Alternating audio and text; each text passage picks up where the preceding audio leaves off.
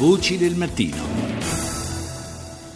Da poco più di un mese ha trovato applicazione la legge sul cosiddetto divorzio facile, può essere già tempo di cominciare a fare qualche bilancio sul, sull'impatto che almeno in questa prima fase ha avuto eh, la legge. Lo facciamo con eh, la relatrice del, di un altro provvedimento, ovvero la legge sul cosiddetto divorzio breve, ne parleremo eh, fra poco. Saluto la senatrice del Partito Democratico Rosanna Filippin. Buongiorno a lei e a tutti gli ascoltatori.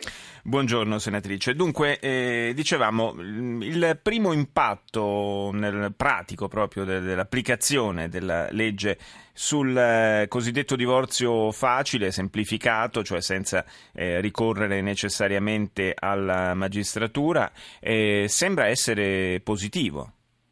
Esattamente, sembra che i cittadini italiani abbiano accolto con favore questa possibilità. Ricordo, non è una possibilità generalizzata, cioè possono accedere al cosiddetto divorzio facile, per intendersi il divorzio davanti all'ufficiale di Stato civile, eh, solo le coppie che non hanno figli minori oppure che non hanno figli maggiorenni eh, senza capacità economica.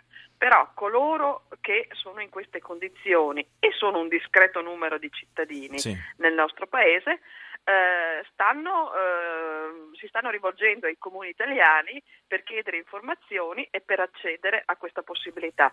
Evidentemente la voglia di semplificazione eh, di facilità, di rapidità che eh, questo strumento consente è evidentemente ben riconosciuto. Fra l'altro c'è una facilitazione anche dal punto di vista economico perché evidentemente questo, questo, questo è un aspetto non, ecco, di questi tempi in particolare è un aspetto non esatto, trascurabile.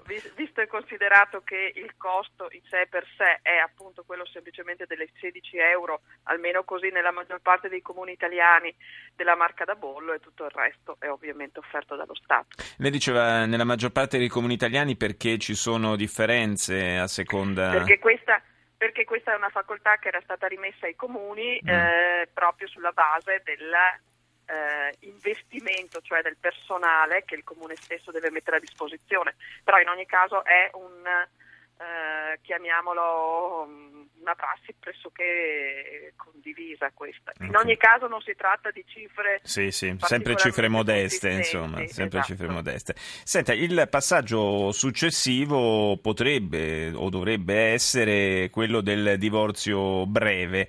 Eh, in che cosa consisterebbe il, questo passaggio? Eh, con il testo che è stato approvato dal Parlamento nello scorso novembre, che è appena entrato in vigore, quello di cui parlava poc'anzi lei, cioè il divorzio facile, è stato previsto un luogo diverso rispetto al tribunale dove chiedere il divorzio, infatti l'ufficiale di Stato civile. Sì. Però sono rimasti intatti i tempi, cioè è necessario fare prima la separazione e poi il divorzio e fra la separazione e divorzio devono passare almeno tre anni. Mm. Questo è esattamente il campo dove dovrebbe intervenire e dove interverrà la seconda parte della riforma, cioè il divorzio breve, riducendo questo tempo, passando nel caso di separazione consensuale a sei mesi tra separazione e divorzio e invece passando a 12 mesi tra separazione e divorzio, qualora invece i due, i due coniugi siano in giudiziale, cioè non stiano per così dire trovando un accordo. Sempre, sempre in assenza...